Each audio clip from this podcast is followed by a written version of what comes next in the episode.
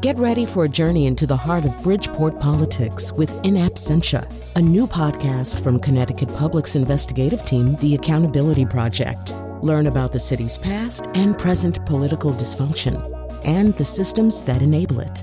Tune in wherever you get your podcasts. Funding provided by Gregory Melville and Susan Fox and Kathleen Bromage. This is Where We Live from Connecticut Public Radio. I'm Lucy Nalpathanchel. Last summer, California became the first state to condemn unnecessary surgeries on intersex children. This year, there's a bill before the Connecticut General Assembly to ban these surgeries in our state until children are old enough to consent to them. You might be wondering what is intersex? We had a lot of questions too, so we're focusing our show on this population today. Coming up, we're going to learn more about that Connecticut legislation, specifically why one portion of the bill has highlighted divisions between the medical and intersex communities. But first, we wanted to talk with people in the intersex community. So joining us uh, first is Kimberly Zieselman, Executive Director of Interact, Advocates for Intersex Youth, also an intersex woman. Kimberly, welcome to our show. Thank you. Great to be here. And then in studio with me is Bonnie Scranton. She's a West Hartford resident, and she's the mother of an adult daughter who identifies as intersex. Bonnie, welcome to our studio. Thank you so much for having me. So I'll start with Kimberly because uh, you are part of this advocacy group, the executive director of Interact. What does it mean when we say intersex? So, intersex refers to people born with sex characteristics that don't fit the typical binary notions of either male or female bodies. So those physical variations can include things like chromosomes, internal organs, and or genitals. And doctors often refer to these as disorders of sex development or DSD. But most commonly in the community, we prefer the term intersex as disorder can be very pathologizing. And you mentioned um, so there's uh, uh, the different terminology. So over the years, can you talk about how this classification of intersex conditions, even the terminology, has evolved, and what led to that, Kimberly? Sure. So um, you know, intersex people have been around forever. And for about the last three decades, at least here in the United States, intersex people have been speaking out about the concern around the harms that have been done to them as usually as children. Um, getting you know medical intervention that they didn't consent to and didn't need because they were otherwise healthy. And in the past, people referred to themselves, the intersex people referred to themselves as intersex.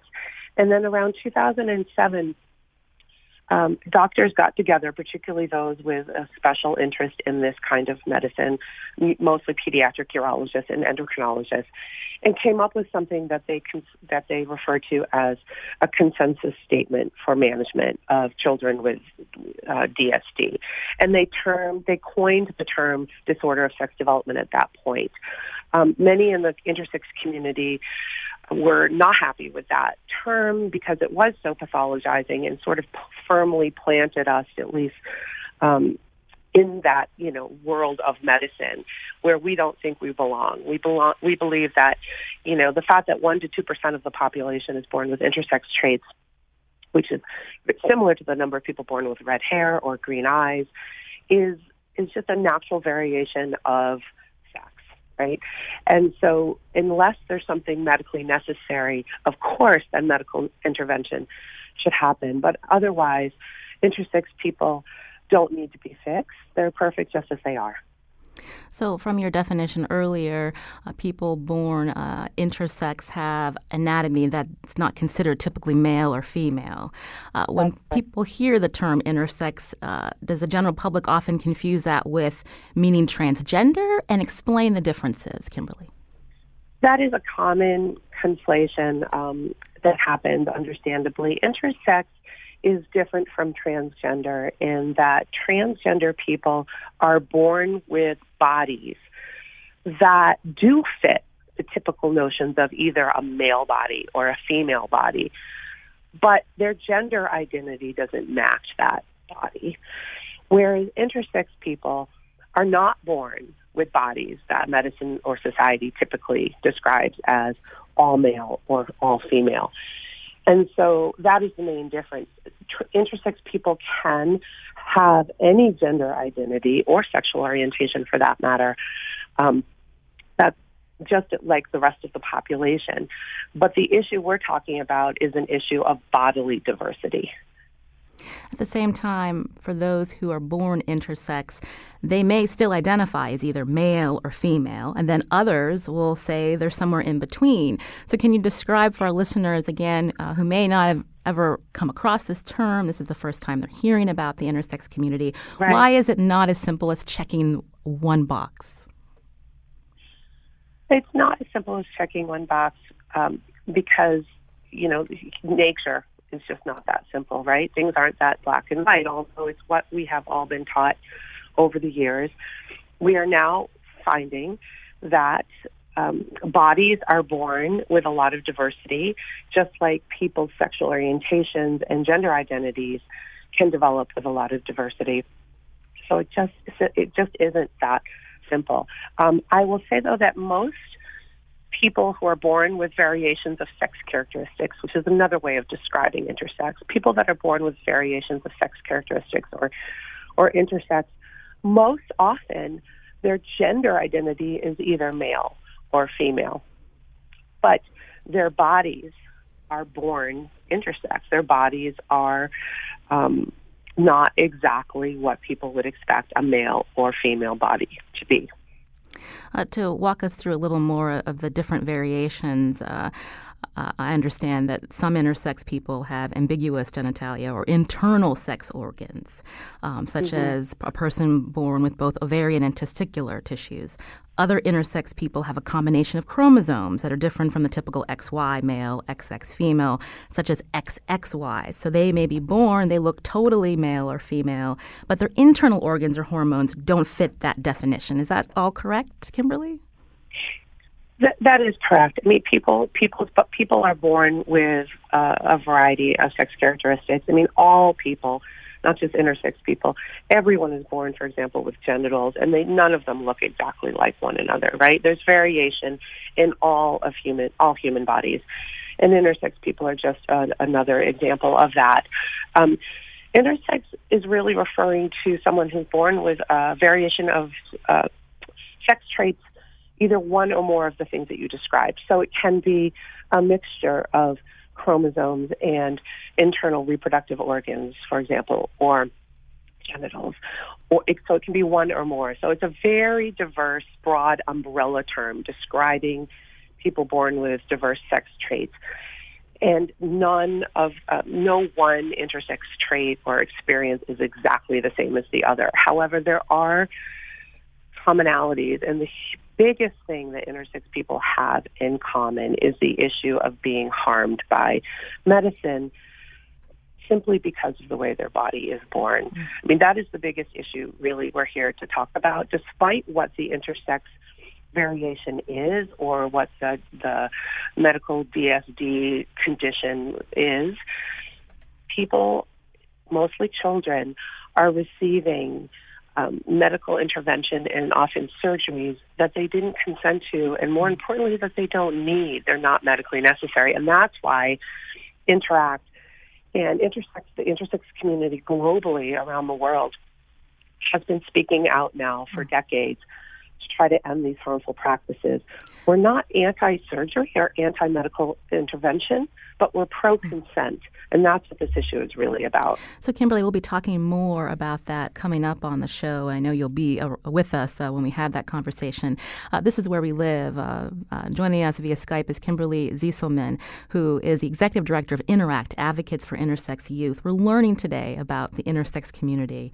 And joining us in studio uh, for a different perspective is the parent of an intersex child, Bonnie Scranton. Bonnie, welcome to our show again. Thank you. So tell us, um, I know your daughter wanted to be here with us. She's a, a, college student. She considers herself to be an intersex woman. So when did you find out that, uh, that uh, she was born this way? Uh, well, thank you for having me. This is um, this is my really my first time to speak publicly about this, and I have my daughter's um, consent and also encouragement. So that's really um, fortifying. Um, I really appreciate the opportunity. Mm-hmm. Um, I think visibility and education is really uh, my main goal here. So mm-hmm. I'm really pleased to be here. Um, so our our journey here um, really was as a family, and we the process of learning her diagnosis was really um, it was really a process. Um, so she was born. She was a girl baby. Um, nothing seemed you know unusual or unexpected about that. Um, and then when she was about two and a half years old, I was giving her a bath, and I stood her up in the tub and there was a very large noticeable bulge sort of in her labia which you know, looked, I was on, it was unexpected and it was concerning to me. I laid her down to put her diaper on and that bulge disappeared. Um, and so I took her to the doctor. The doctor was really confused and had no idea what was going on. Um, so I don't even remember all the steps there, but we ended up with a general surgeon um, who diagnosed her with a hernia. And At two years old? Two and a half yep. And this is a pretty common story for girls. Um, ultimately my daughter's condition is called complete androgen insensitivity syndrome which is one of the diagnoses under that umbrella that kimberly was just describing. Um, so and you know there are so many others but this is our particular story um, so the surgeon um, basically um, just told us that you know that these were completely healthy ovaries that were herniating down through the inguinal canal, and that he just needed to stitch up the muscle wall. Um, he put them back in, and um, I remember really distinctly in the waiting room as sort of a very worried mother of our 1st mm-hmm. you know, toddler. Um, I thought, you know, gee, this is sort of what a testicle would do, isn't it? You know, this is the path that, you know, when baby boys, their testicles drop, this is exactly the path that they take. And he said, oh, no, no, no, no don't worry, you'll have, you know, you'll have tons of grandchildren. And I said, okay, I'm just being a nervous mom, you know, and then I sort of put it out of my head for about 10 years. Until she um, was supposed to be going through puberty. What exactly, happened? exactly. And she, you know, she was slowly approaching and going through puberty. Um, but what we noticed was when she was um, 13, almost 14, that she hadn't started her menstrual period yet. Um, and she wasn't growing any of those sort of secondary sex characteristics, you know, underarm hair and things like that. Um, so at her, you know, well child visit, I just mentioned it, and our nurse practitioner actually said, you know, maybe we should go for some imaging. And I didn't think much of it. Um, I actually knew as a as a sexual health educator and as um, a clinical social worker, I had encountered um, this concept before, but it wasn't really anything that I had any expertise in. Um, so I started to sort of do a little bit of research on my own, and then uh, once the imaging came back, uh, I remember we were sitting there and the, the ultrasound techs, you know, were asking her, could you please fill your bladder? Could you please empty it, fill it, empty it? And I thought, you know, what in the world is going on here? Um, turns out they didn't see a uterus on the ultrasound, um, which I found out about a week later um, while I was at work over the phone, which, mm. you know, wasn't ideal. Um, and I'm, I'm kind of including these details because of what Kimberly's been talking about in terms of the, the interface with families and the medical community. And um, I just, I really am excited to help the medical community and the, the therapy community, you know, help these families and have these interactions go a little bit better. Mm. Um, so, yeah. So, biologically, mm-hmm. so even though you, when she was born and you thought, well, this is a typical girl mm-hmm. baby, when you got the diagnosis, again, you mentioned complete androgen mm-hmm. insensitivity syndrome. Mm-hmm. So tell us what the doctor said about um, exactly um, what your daughter, you know, right. the condition that she had. Right. So, um, so what I learned, and you know, I honestly learned most of this through um, the support community that I quickly discovered thanks to the internet. One of the sort of best things about the internet for us. Um, complete androgen insensitivity um, is basically a condition where um, the the child would have chromosomes which are XY, which are typically ex- we expect uh, for a boy. Um, and in this case, um, the the body of that child is producing sufficient testosterone, sufficient dihydrotestosterone. Those are androgens, which create sort of the whole pathway to become what we would expect as a typical boy. Um, in children with complete AIS um, or even partial AIS, which I think we'll be talking about in a little bit, um, in the case of complete AIS, the androgens are are pumping through the body, but the receptor sites for those androgens aren't working for a variety of reasons. So, so the body is pumping out all this androgen, but basically nobody's home to hear that signal. So what the body ends up doing, which is very interesting to me, um, it's a process called aromatization where that t- testosterone, those androgens, are converted to estrogens. So the body has the external genitalia, and the external body has a f- quote unquote feminizing effect. Although internally, the child, because of those XY genes and because of some of the genes on the Y chromosome, namely the SRY gene, uh, creates uh, those internal gonads in, are not ovaries as they would be in an XX baby, but they're actually testes. So those also produce a whole pathway where um, there's no uterine development. Um, so how yeah. did your you and your uh, your husband uh, react, and how did you tell your daughter? That's really a good question. Um, we took about two or three weeks before we shared everything with her. Um, we kind of had to stave her off because she's very curious and very smart and was, you know, very um, interested to find out, you know, why all these doctor's appointments, why all these blood tests, and um, so we took about two or three weeks to really understand um, this condition. And um, there were a couple other imaging things that got ordered, but I think my husband wrote a really lovely letter to her, which we ended up reading to her. Uh, we farmed out our other two kids to grandparents, and we just had a one-on-one with her. And um, his basic thesis for that letter was that there are multiple pathways to becoming a girl, um, and that you know this was not um, a progressive condition. It's it is what it is. It's you know it's she's not sick, um, and that we love her, and that you know, we'll continue to support her. Um, in the interim, we did share with our closest family members, um, our siblings, her her grandparents, our parents, and we let her know that all of those people already knew. And that was kind of an interesting discussion because she was 14 at the time. So, you know, and this is a sensitive topic, so we wanted to make sure that there was sort of a balance of, you know, keeping things private enough, but letting her know that there was nothing to be ashamed of and that we love her. Mm. As far as uh, what was going on with your daughter internally, is it common for doctors to recommend that uh, the testes be removed? And what, what path did you take? Yeah, so that's a great question, too. Um, so we're kind of in this, um, I think we're finding ourselves in this time of transition. Um, the, you know, quote unquote best practices used to be um, that any of those gonads um, should be removed immediately um, because there was thought to be a high cancer risk. Um, and of course, as a parent, when you hear a physician telling you that your child may develop cancer, you want to do everything you can to prevent that. Um, but what we decided to do was um, wait because we also knew that the cancer risk doesn't really seem to go up until after puberty. So the timing was perfect. We were able to wait. Um, and in the process, uh, medicine has kind of caught up with um, caught up with reality, I think, in the sense that the cancer risk for for girls and women with this particular condition are really only about 1 and 2%. Um, the risk does climb somewhat um, after age of 25, but it's still quite low, and it's still the kind of cancer that these women may get is very manageable. Um, so we just we monitor her uh, once or twice a year, and the surveillance of those um, testes is not perfect. Um, so I wish there were a better um, test right now, but there isn't. But we've really basically given her the choice um, to leave them in. Um, they've really done well by her. She's developed beautifully, um, and she feels like herself. And um, if she had them removed, she would have to have hormone replacement therapy for the rest of her life. So that's that's a cost benefit that we decided to let her decide about. Uh, Bonnie Scranton is with us here on Where We Live. She's a mother of an adult daughter who identifies as intersex.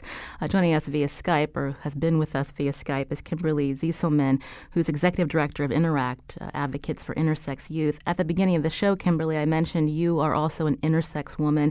You have the same condition as Bonnie's daughter, but walk us through. Uh, I, don't have we don't have too much time, but briefly, your situation, how you found out, was very different. It was. Um, so I'm obviously quite a bit older than Bonnie's daughter. And when I was diagnosed um, at around the same age, I was 15, um, the doctors didn't tell even my parents the true nature of my diagnosis, which was complete androgen insensitivity syndrome, that I had XY chromosomes and, in fact, testes and not ovaries or uterus inside my body. And they were told that um, I had undeveloped, and therefore I was told I had underdeveloped uh, female reproductive organs, and they needed to be taken out immediately. So there was a sort of rush to surgery um, as soon as the school year ended, and I had what I thought was a partial hysterectomy or, or a hysterectomy. And that, and then I went on hormone replacement therapy um, at age 15 and have been on it for the rest of my life. I'm 52 now. And I didn't find out the true facts about my own body or what had happened to me until 41. So over a decade ago, I found out um, by obtaining my medical records and seeing, um, in fact, that I had XY chromosomes and androgen sensitivity syndrome, and that it had been hidden from me, which was the model back then. And Kimberly, when you say back then, are you talking about mm-hmm. is it early 80s when you had this surgery? I'm talking about the early exactly good math. I'm talking about the early 80s, um, and that really was prominent up until I would say well into the 2000s. Um, I mean, this con- concealment model was what the standard of care was back then, and it was thought, you know, geez, this in my case with my particularly intersex trait i identified as female. I, I appeared female. And so there was this i think intent not to rock the boat and not to um, upset me basically. And of course this was before the internet. Um, bonnie's daughter you know at age at the same age was was in a very different time with a lot of information available to her through the internet and so i think that's had a lot to do with it but I think what's so I think one of the good things here is to say that some things are improving, and that has improved. And I'm really heartened when I hear stories like Bonnie's um, and her daughters because it shows that medicine, in some cases, is starting to change, and they're listening, and they're starting to take more of a wait and see approach and listen to patients, and um, that's really the most important thing. However, however, I think it's really important to say that still currently today with this intersex trait, healthy gonads are still being removed unnecessarily and, and causing harm. Um, and the harm is um, uh, besides all the interventions that a child goes through and all the negative impacts of that, of being in the doctor's office and and being made to feel like your body's not good enough. When you actually lose your um, gonads and your healthy gonads that were producing hormones that you needed, as, as Bonnie explained in my body too. They were converting that testosterone that I wasn't uh, responding to into estrogen, which my body body um, definitely needed, and that was taken away from me. And you know, I am so happy that that wasn't the case for Ellie, and that it's starting to, in some cases, um, not be the case for for other kids. But you know, it was just a couple of weeks ago. I spoke to a parent who um, now with fetal genetic testing becoming more common, we're starting to hear from parents like this person who, upon a prenatal um, uh, diagnosis of CAIS, just like Ellie and I, um, they actually provided the um, parents with the option to terminate the pregnancy and didn't provide them with information and resources to reach out to the intersex community or to other parents. Um, or so you know, the fact that that is still happening today, I think, underscores how far we have to go still. Mm-hmm. Uh, again, uh, Kimberly Zieselman is Executive Director of Interact Advocates for Intersex Youth. She's going to stay with us as we continue our show. We're going to have a medical doctor joining us. Uh, but before we go, I wanted to thank Bonnie Scranton for coming mm-hmm. in and just telling us uh, a, a, little bit about your story. Mm-hmm. Uh, what would you uh, like to, um, you know, I understand you counsel intersex children and their families mm-hmm. by working with Connecticut Children's Medical Center. What guidance do you have for families as they interact interact with the medical community? Mm. The first thing I want to make sure to say um, as a parent is that reaching out to other parents for me and for our family was the single most important game changer in this whole situation.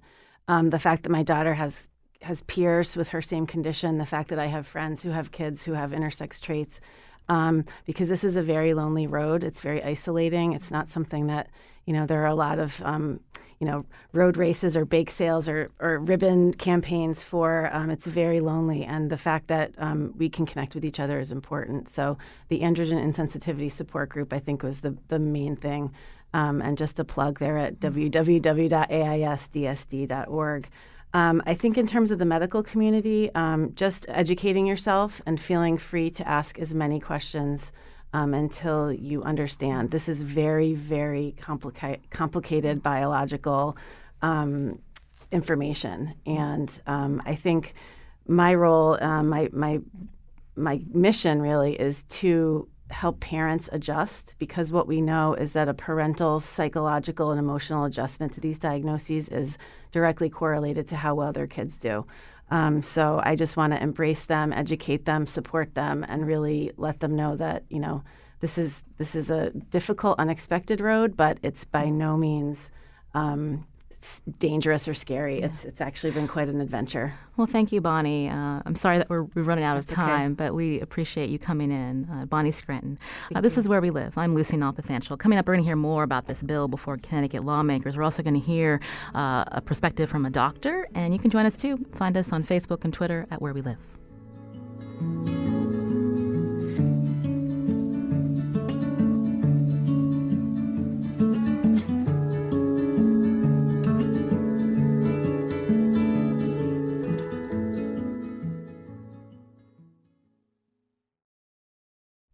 This is Where We Live from Connecticut Public Radio. I'm Lucy Nalpathanchel. Being intersex varies from person to person. Intersex individuals are born with internal and or external traits that don't fit the definition of being male or female. There are instances when doctors will recommend surgery, including when a serious health issue can arise. But intersex advocates say surgeries are performed on intersex infants and children to normalize their bodies. Now, State Senator Matthew Lesser has proposed a bill to protect the rights of intersex residents by calling for a ban on medically unnecessary surgeries. Doctors say banning certain medical procedures is problematic. To get that perspective, joining us uh, via a studio at Yale University, Dr. Adam Hittelman, pediatric urologist at Yale School of Medicine and Yale New Haven Children's Hospital. Dr. Hittelman, welcome to the show. Uh, good morning. Thank you for having me. So I, I watched uh, a lot of that uh, testimony before the legislature's Public Health Committee. I know you testified, uh, and uh, you pretty much said that what's medically necessary surgery is a complicated issue. It also depends on how uh, intersex is defined. Can you give us some examples of, of an intersex individual that you would see where you'd recommend that surgery needs to happen? Yeah, I, I think, as, as I know you said you saw the testimony part of the complication here, what makes it so difficult for all of us, is the definitions that we use. And I think the term intersex is kind of an umbrella term, catch all term that really includes many different individuals. It doesn't take an individualistic approach, which is, I think, one of the things that we're really kind of pushing towards because I think it makes it very complicated and even um, I'm kind of, as you can see, I'm not giving you a black and white answer, which I know you're asking for, is it's not so simple to say that every individual needs surgery or that we're advocating for surgery in every case. I think there are, to give you a more concrete example, there are some patients, and the most common patient we see that we would define as intersex would be children with congenital adrenal hyperplasia. Congenital adrenal hyperplasia is a problem with the adrenal gland where there's difficulty in making steroids, and the steroids are getting shunted to testosterone. And girls with uh, congenital adrenal hyperplasia are making too much testosterone that virilizes their external genitalia. And that causes the urethra, the tube that we pee through, and the vagina to fuse together and come out as, as a single opening.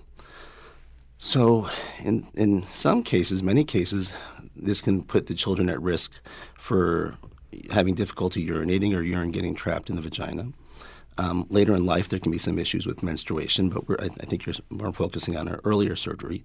Um, but the goal of this surgery would be to separate the urethra and the vagina to make it uh, less complicated, easier for the child to urinate without risk of urine collecting inside the vagina. Dr. Hittelman, uh, this condition that you describe, it sounds like that wouldn't fall under this uh, bill that's been raised where they're calling for medically unnecessary surgery. So, can you give us an example of, again, I know that you and, and many other doctors that practice in Connecticut that work with uh, these children have a problem with this blanket ban. So, tell us why. So again, I think it depends on which bill we're, we're focusing on. If you only want me to speak to the Connecticut bill, leaving all the other bills out there, and there's many states that have bills pending. Yes, just the Connecticut one. So I, I, think it's just not a very clear bill. I don't think it's very specific. I, I, think when you're when you're asking what the bill specifically designates as unnecessary surgery, I, I don't see it in the writing. And I, think just like at the testimony which you heard, when Senate, Senator Lesser turned to the family and said, "Thank you for presenting. You give a you know, very impassioned argument. This wouldn't affect you." The bill would have affected that family. It would have changed the surgery that that child had. So I think that comment wasn't completely accurate or sincere. I'm not sure what, which it was, but it's not true that it's so simple that every surgery is necessary or unnecessary. The bill does not specifically say that we can't do clitoroplasty, which I think is part in that surgery. Um, it just says that we can't do medically unnecessary surgery. And I, and I, think unless you were to say to me what you define as medically unnecessary, it's difficult for me to give you an answer of what is medically necessary. So, what do you define as medically unnecessary related to the intersex population? I think so, uh, medically unnecessary as an infant or medically necessary later in life? Uh, as an infant.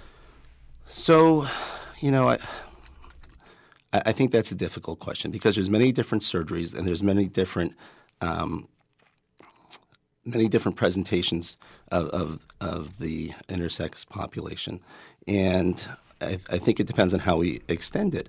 One of the things I was being pushed on during that interview or during that legislation was uh, was clitorectomy, and I would say clitorectomy, the actual removal of the clitoris, is medically unnecessary. It's not a practice that is maintained. I think it was a historical error, um, but I think it was something that people did because that was the surgery as they understood it. And while intentions can be good, outcomes can be bad. Um, but I would say, when pushed on that question, I would say clitorectomy is not something that we would recommend or do, and it's a historical remnant of a surgery that we don't do anymore. Uh, with us also uh, is Kimberly Zieselman, who uh, you know is executive director of, the, of, Interact Advocates for Intersex Youth. Kimberly is also an intersex woman. Uh, Kimberly, uh, how do you respond to Dr. Hittelman and the points he raises about why there should not be a ban on or trying to legislate what is medically unnecessary? Hi. Well, I think you know it would be nice if there didn't if there didn't have to be a legislative ban, if there didn't have to be intervention by the government. But unfortunately, despite decades of intersex people speaking out and many people, including folks at Interact over the last 10 years, trying to work with doctors at various institutions and medical associations, giving them real data around the harms that are happening and the real lived experience of intersex people like myself. Unfortunately, these surgeries, although there have been some improvements in care, I will acknowledge, the harms continue, and many of these surgeries continue across the country.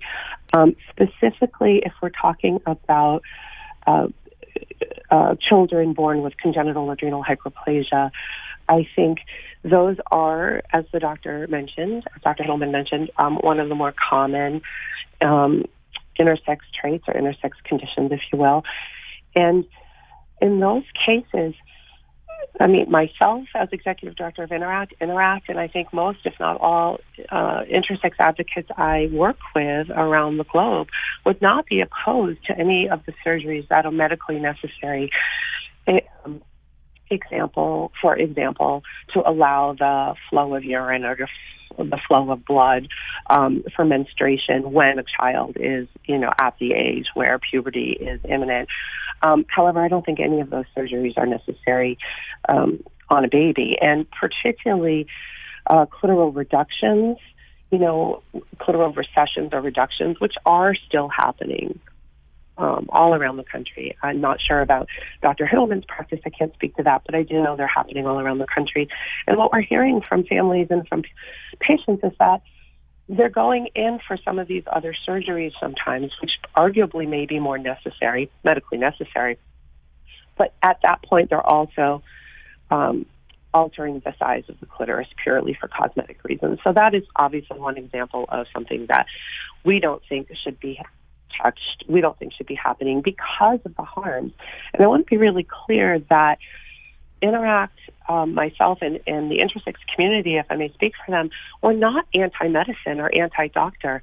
What we're we're anti-choice, and this is an issue of taking the choice away from the pa- patient. And I think pediatric surgeons in particular seem to forget that parents are not the patients in these situations. The children, the babies are the patients. So I wanted to get Dr. Hittelman to respond to that point you just made because I, I know during your testimony, Dr. Hittelman, uh, you said you do believe in parental autonomy. Uh, obviously, Kimberly, Kimberly thinks that the patient, the child, should be the one that decides when they are old enough to consent. So how do you how do you respond to, to their concerns and their point? And I think it's a very reasonable concern. And I think she did make one statement, though, about, and, and she'll have to uh, the defender acknowledged herself, but she said that they do support um, moving the urethra for urination as an adolescent. And, I, am not sure if that was intentional, but I noticed that she said that. And I think another key thing to think about is how we classify intersex. And if you took the congenital adrenal hyperplasia population, and they're a very large uh, support network called CARES, and, and ideally we have someone from CARES participate in this as well they would say that they don't consider themselves, themselves intersex. They consider their children to have an adrenal problem, and that adrenal problem is, has, has causing uh, endocrine or hormone problems, and that's affecting the genitalia. So they're you know healthy, fertile, you know beautiful girls, just like all the other intersex patients who have this genitalia um, that's being impacted by their genes or hormones, but they don't consider themselves intersex. So it makes it a little bit complicated for us to say that we're representing the entire intersex community when this largest component doesn't feel like they're being represented by their own advocates. So I'm not sure it's that simple to say that one surgery is necessary or not. And, for, and for me to tell a parent that, and I agree, there is some aspects of parental autonomy, and there's definitely some individual aspects of, of each patient. And I do think that there's a lot of aspects that are important about allowing uh, patients to have their own autonomy. We have to protect our patients. And, and I've worked at CCMC, and I, and I heard um, Bonnie Scranton's uh, testimony, and I agree with a lot of things that she says as well. I, I, think there are some things that we can, you know, manage conservatively and try to, uh, you know, wait. And we try not to tell parents they should or shouldn't do surgery. We just try to inform parents and educate them. I don't think it's a one size fits all like this legislation is, and say that everyone needs surgery, everyone doesn't need surgery. We're not advocating for surgery. We're advocating for education. That's why in a lot of institutions our multidisciplinary groups have developed so we can bring in multiple different facets of the angle to look at different management strategies and different um, folks that can help educate the families. They can bring in physicians that work on the hormones, the endocrine endocrinologists, we have the urologists. A lot of folks will have gynecologists. There's therapists, social workers. I mean, I think there's a lot of different perspectives that need to be addressed. Dr. And, Dr. Hittelman, I want to yeah. take a, a, quick call. Uh, this is where we live. We're learning more about the intersex community today on the show. Um, my guest, Dr. Adam Hittelman, pediatric urologist at Yale School of Medicine and Yale New Haven Children's Hospital. Also via Skype, Kimberly Zieselman, who is executive director of Interact Advocates for Intersex Youth. Eileen is calling from Westchester. Eileen, Eileen, what's your question or comment? Hi, uh, my name is Eileen Wong. Um, I am a urologist. Um, I became very close to being a pediatric urologist. I have presented at the Society of Pediatric Urology um, and the American Association of Pediatrics, and I think that my concern is this this idea that people with CAH or, or uh, congenital uh, adrenal hyperplasia are not uh, do not consider themselves intersex. Again, that is a blanket term. I know many um, women uh, with and men with CAH who consider themselves intersex and who are the most vocal because they have possibly been the most harmed by the surgery, surgeries um, in the past and in the present, which has have led to scarring, a chronic pain, um, even inability to have intercourse, and the need to have chronic vaginal dilations. And I think that one thing that hasn't been addressed with the CAH population is that there are studies showing up to one in eight people with CAH um, identify do not identify as female. And so, how can a, a, a parent, and number one, are in your consent process, do you discuss this idea of gender discordance in the CAH population with your parents? And number two, how can a parent make a decision for their child when they don't know what their gender will be? Those are both uh, good points. Uh, so I'll, I'll, take I'll uh, take your question and comments to Dr. Adam Hittelman. How do you respond, Dr. Hittelman? Yeah, no, I, I, Dr. Wong wrote a letter to the um, the assembly on the, on the, last bill, and she's been pretty vocal. She's actually come to Yale and spoken, and, and I think everyone has their right to their own opinions. I, I think, unfortunately, that often uh, the statistics that we quote are not always accurate. Unfortunately, sometimes they'll come from a mixed population, and, and it's hard to collect data that doesn't have some bias to it. And I think some of the statistics are questioned, and actually, in the letter that she wrote to the state Connecticut assembly to the physicians that she quoted actually wrote letters opposing what she said because they felt that she was misrepresenting what they were saying. Um, so I think it's very complicated. And I'm not saying that as a criticism. I just think that as we interpret data, it can be very complicated, especially as we manipulate it to our own perspective. So I think it's pretty clear, and unfortunately, we don't have someone from CARES here to represent them, that the CARES, which is a large international uh, group, really does not support this. And they've written letters and they've been very vocal that they don't support these different propositions. And I think the slippery slope is actually how the propositions are being presented. Because right now we're talking about the Connecticut legislative um, uh, intro- introduction that as it has come up in other states, and I know we're focusing on Connecticut here, but the, the, conversation goes beyond that. It really doesn't just stay with this medically unnecessary surgery. It doesn't just stay with what we're terming intersex. It actually quickly expands. Give us some so, examples, Dr. Hittelman, these other states you mentioned. So currently in California, um, their Proposition 301 includes hypospadias. These are boys with a basically an arrest and development, a developmental problem with their urethra, their penis. It's called hypospadias. They are fertile boys, and they're not included in the intersex community. But the but their bill would uh, would um, prohibit even surgery on hypospadias. And some of the ethical arguments would be how we uh, are intervening on children before they have the opportunity to assent. And I think that's very important. I, I recognize that. But there's also the um, question of, of, what surgeries are medically necessary, medically unnecessary. And as we expand the surgeries and we expand the definition of intersex to include many things, at some point we have to decide what what are we really um, protecting the patient from, so to speak. I, I, I agree. There's a lot of that we have to put weight on protecting our patients and the autonomy. And the parents obviously are acting out of love. They're not acting out of what they want or what they want their child to be. Of course, everyone wants their child to be healthy, but they're trying to take the information and make the best decision in the interest of their, their children. And we, as physicians and other members of our multidisciplinary committees, our job is not to tell them to do surgery, not do surgery, but to provide them information. And by limiting the parents, parents' rights to manage their children uh, or make life decisions for their children is also saying that we're making a passive decision that can happen later on and there's no impact. Not intervening is an active decision. There are ramifications of not intervening as well. So this assumption that just we should wait until a child is of, of some age that they can assent to something and at what age that is, that's very difficult to interpret. And what they're assent to is based on our interpretation of of what the concern is. And it's not always about gender or gender uh, dysphoria. There's a lot of things that go into this. Hypospadias, the example I'm giving, is not involved in this conversation, yet it's involved. It's, it's introduced mm-hmm. in the bill. So I think it's very complicated. So, uh, Dr. Hittelman, thank you uh, for that. We're almost out of time, so I wanted to go back to Kimberly Zieselman again, Executive Director of Interact, Advocates for Intersex Youth. Uh, the whole point of us doing the show is pegged to this bill before the Connecticut uh, General Assembly again. Uh, it has three um, points. One of them would be to uh, ban medically unnecessary surgery. That's been the focus of this segment. how can both the intersex community and the medical community. Is there a way to move forward to find a compromise? Is this bill um, asking too much at this point? Sure. Well, I always think there's a way to move forward and, and, collaborate and compromise, first of all. Second of all, I want to just state that Interact and myself were not behind the filing of this bill. Um, and so we did not partake in the directly, really, in the drafting of the language.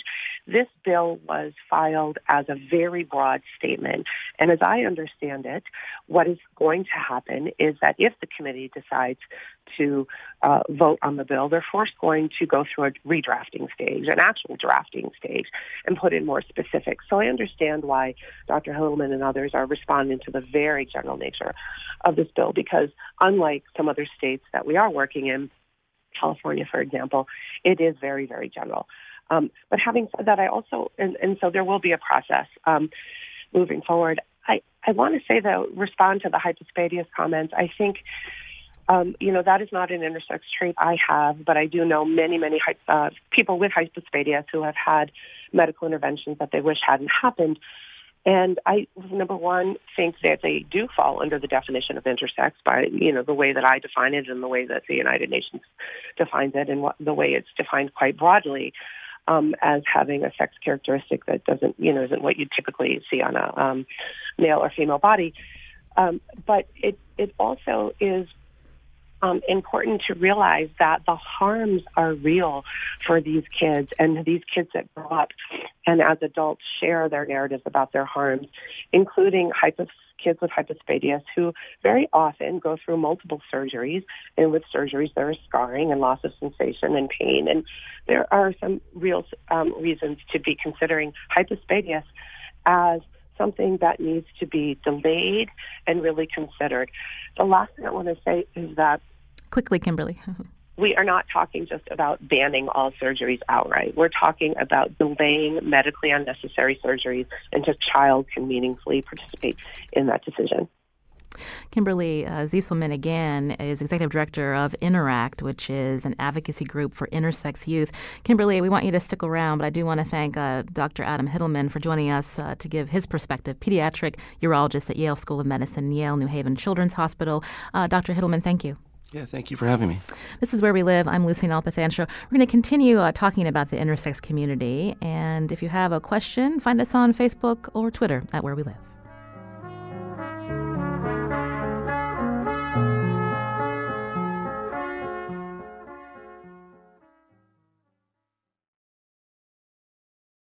This is Where We Live from Connecticut Public Radio. I'm Lucy Nalpathanchel. Today we've been talking about the intersex community, uh, trying to understand uh, better uh, individuals uh, that uh, may be your neighbor, your coworker, and who largely, uh, unless you know someone who's intersex, oftentimes they feel like they are invisible.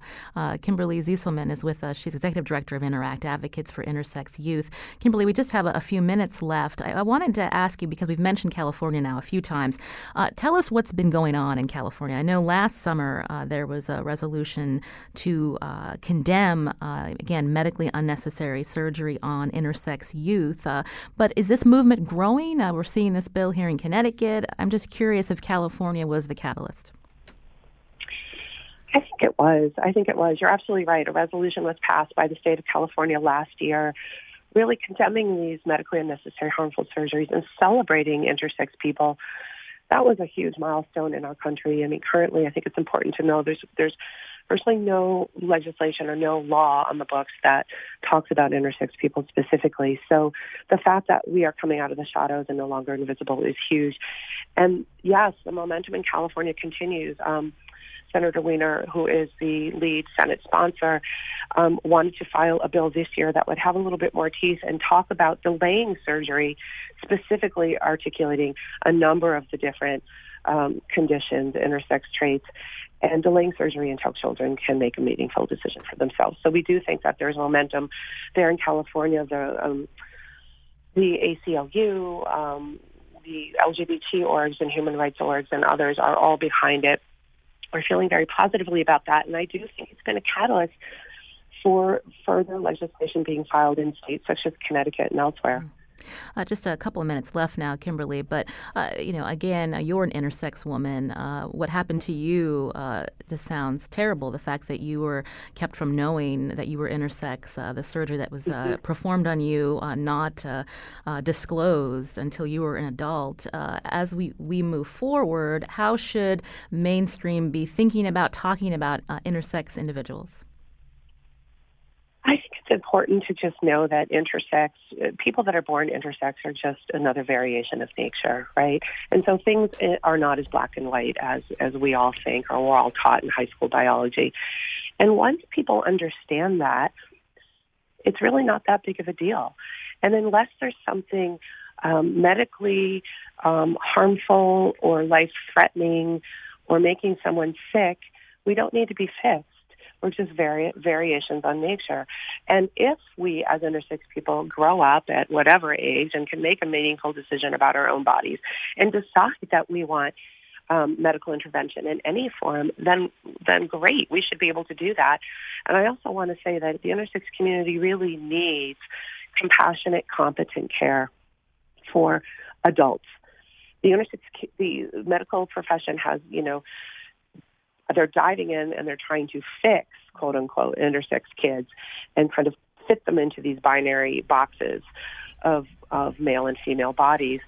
But then when we grow up and we become adults, we have nowhere to go. Mm-hmm. There's no specialty, no competent care, either mental health care or physical care, for things like hormone replacement therapy, and um, and even surgeries if needed. That's a that's an important point. Unfortunately, we ran out, we ran out of time. This is where we live. I'm Lucy Nalpathanchel. Today's show produced by Scott Breedy. Uh, special thanks to our technical producer Kyan Wolf and Lydia Brown was on the phones. Uh, tomorrow we're going to talk about Alzheimer's research. Again, this is something that impacts uh, many of families across our country. I'm Lucy Nalpathanchel. As always, thanks for listening.